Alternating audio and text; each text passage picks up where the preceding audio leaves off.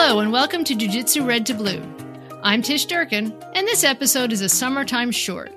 Not a fully formed counter argument to MAGA, but just an easy breezy stroll down this week's stretch of political beach. It's a crowded beach, and a highly integrated one, too. It's got Barbie and Ken and real life moms and daughters who play or have played with them, plus millions of African Americans, present day and from the time of slavery. All these females and all these black people as they really are or were, and as they are imagined by MAGA. In the near future, I will have a full episode on the recently released, widely reviled Florida state standards for the teaching of African American history, on which I do not want to weigh in definitively until I've had a chance to read them in their entirety. What I want to talk about today is the strange combination of controversies that has just sprung up due to the coincidental timing of the announcement of the Florida standards and the release of the Barbie movie. This, to me, is our current American political farce in a nutshell, and I do mean nut. Here we have yet another instance in which the right is making a great big deal about an issue that is either non existent or that should rank around number 9,432, if anywhere, on the list of things that ought to worry this country, while at the same time lambasting and ridiculing the left for voicing serious concern about a serious matter.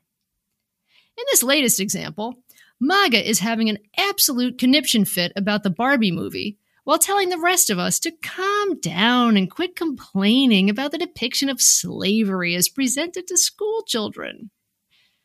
The anti Barbie backlash runs on two tracks. Number one, it is Chinese propaganda. And number two, it is a brazen feminazi assault upon not only the traditional American family, but the very idea that men and women should live together and love each other. Even in these vitriolic times, I don't like to call anyone or anything stupid, but honest to God, the Chinese propaganda thing is way too intellectually subpar to be written as a skit on Saturday Night Live. U.S. Senators Ted Cruz and Marsha Blackburn, and Representatives Mike Gallagher and Mark Green, among others, have accused the film of brainwashing Americans into accepting the Central Committee of the Communist Party's territorial claims in the South China Sea because a cartoonish map, shown for a matter of seconds, supposedly depicts the so called nine dash line favored by Beijing. If I thought this were worth getting into, I would point out the irony of these conservatives joining in the howls of the communist government of Vietnam, which has banned the film, but this whole thing is so ridiculous I cannot be bothered. For a taste of the right wing reaction on the gender relations front, consider joining the 2.3 million plus viewers who have seen conservative Ben Shapiro's YouTube diatribe, which begins with Ben setting Barbie and Ken on fire in her pink car and gets increasingly unhinged from there. Ben spends more than 40 minutes bloviating about what a man hating abomination the film is. In fact, he is so upset about how unwholesome and inappropriate its gags and one liners are for moms and their seven and eight year old daughters, whom he presumes to be the target audience, that he could not capture the offensiveness without being bleeped 18 times for his own profanity. I must admit, having seen the movie, I don't disagree with some of Shapiro's points about its internal flaws as a story, and in the end, I did find it sort of muddled as to what the moral is. That said, given Ben's general view of history and society, I do take his portrayal of the politics with a grain of salt.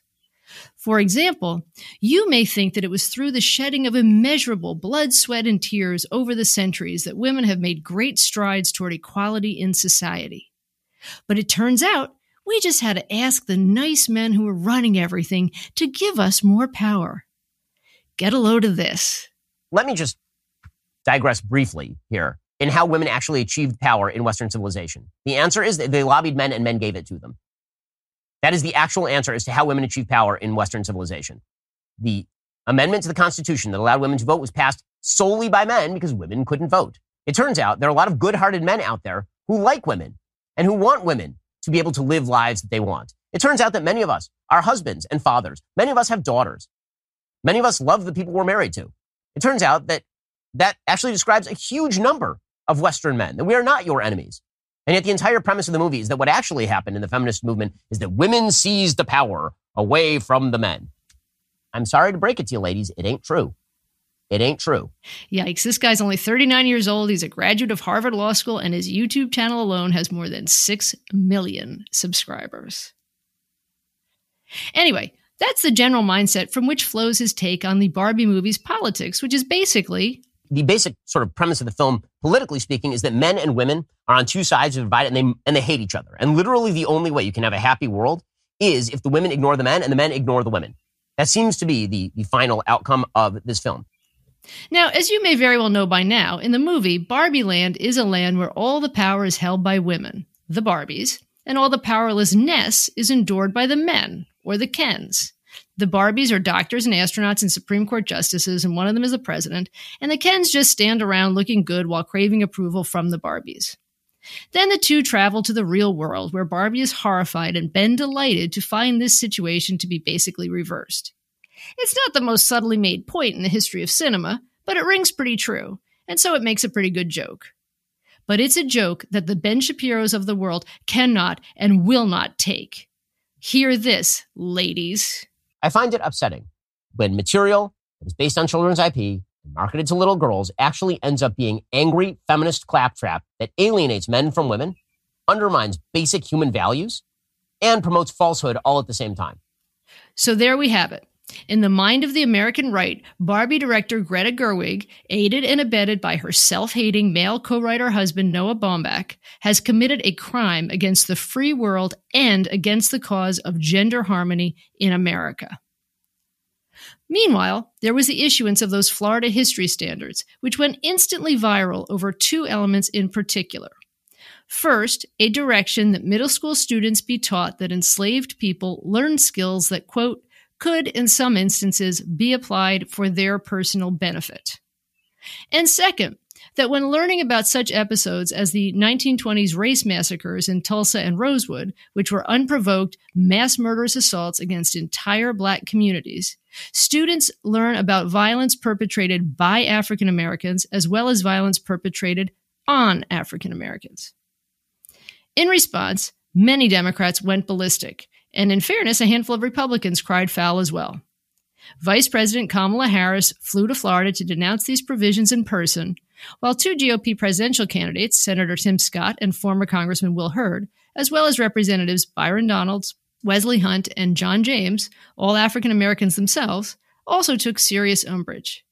Harris and company were accused of lying, exaggerating, taking innocent lines out of context, while the DeSantis campaign, in yet another of its many recent strokes of brilliance, accused four of the five black Republicans currently serving in Congress of siding with the woke mob against the people of Florida.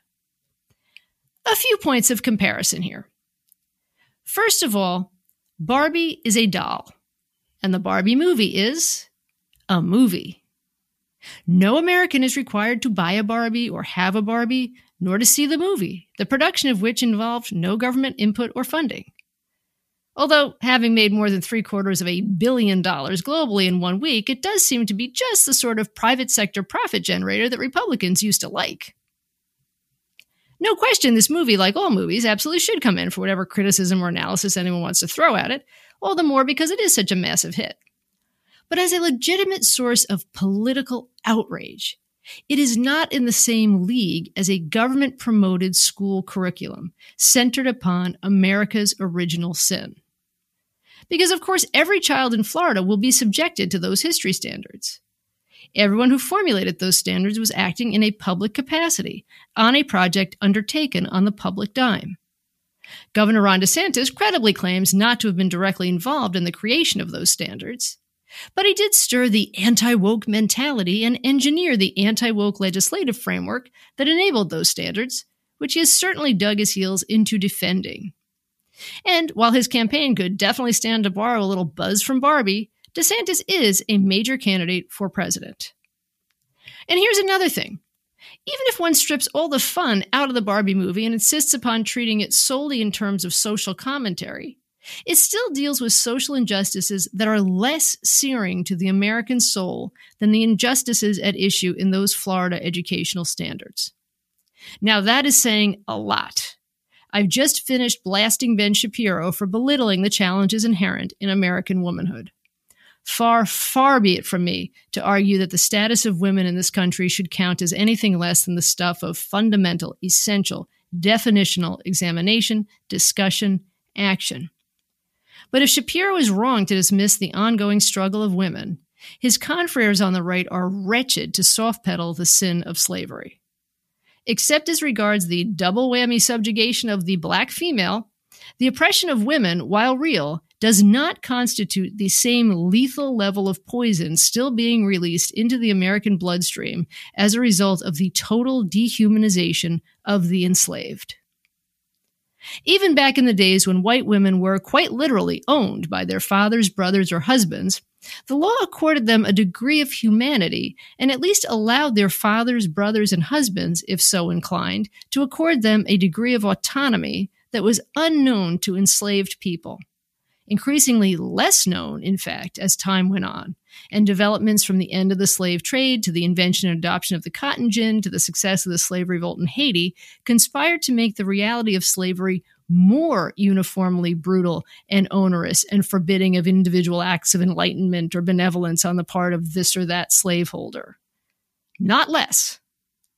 But that's for a more detailed historical episode. For this summertime short, suffice it to say, MAGA is stark raving mad to fixate on a movie about a doll, while the rest of us are stark raving right to focus on the real life drama of how America's absolute harshest truth is told. Thanks for listening. Tune in for more of Jiu Jitsu Red to Blue. New episodes drop every Thursday morning.